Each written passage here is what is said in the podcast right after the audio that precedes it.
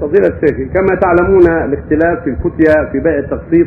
لكن هناك قول لابن عباس أورده ابن تيمية في الفتاوى ومفاده أنه إذا قومت السلعة فبيعت في الحال فليس هناك بأس، لكن إذا أجلت فيعتبر غير جائز، فما هو رأيكم؟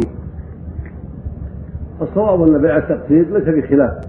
التقسيط إذا باع السلعة بأقساط إلى آجل معلومة ليس في هذا خلاف،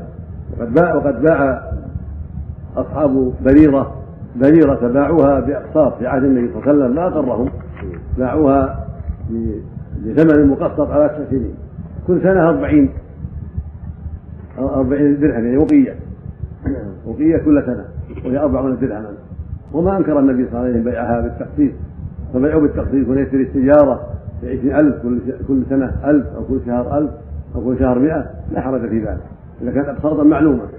لكن بعض أهل العلم قال إذا قومها قال هتساوي كذا 1000 نقدا وب1100 نقدا إلى أجل، هذا يشبه الربا، ولكن الصحيح ليس بربا هذا وليس فيه شيء، لأنه يقول له إن كنت تشتريها الآن بالنقد فالثمن كذا، وإن كنت تشتريها بالغالي فالثمن كذا، فإذا قطعه على شيء معلوم، قطعه بالمعجل فلا بأس، أو قطعه بالمؤجل فلا بأس، لكن لا يتفرقان إلا وقد قطعها على شيء معلوم فلا بأس به.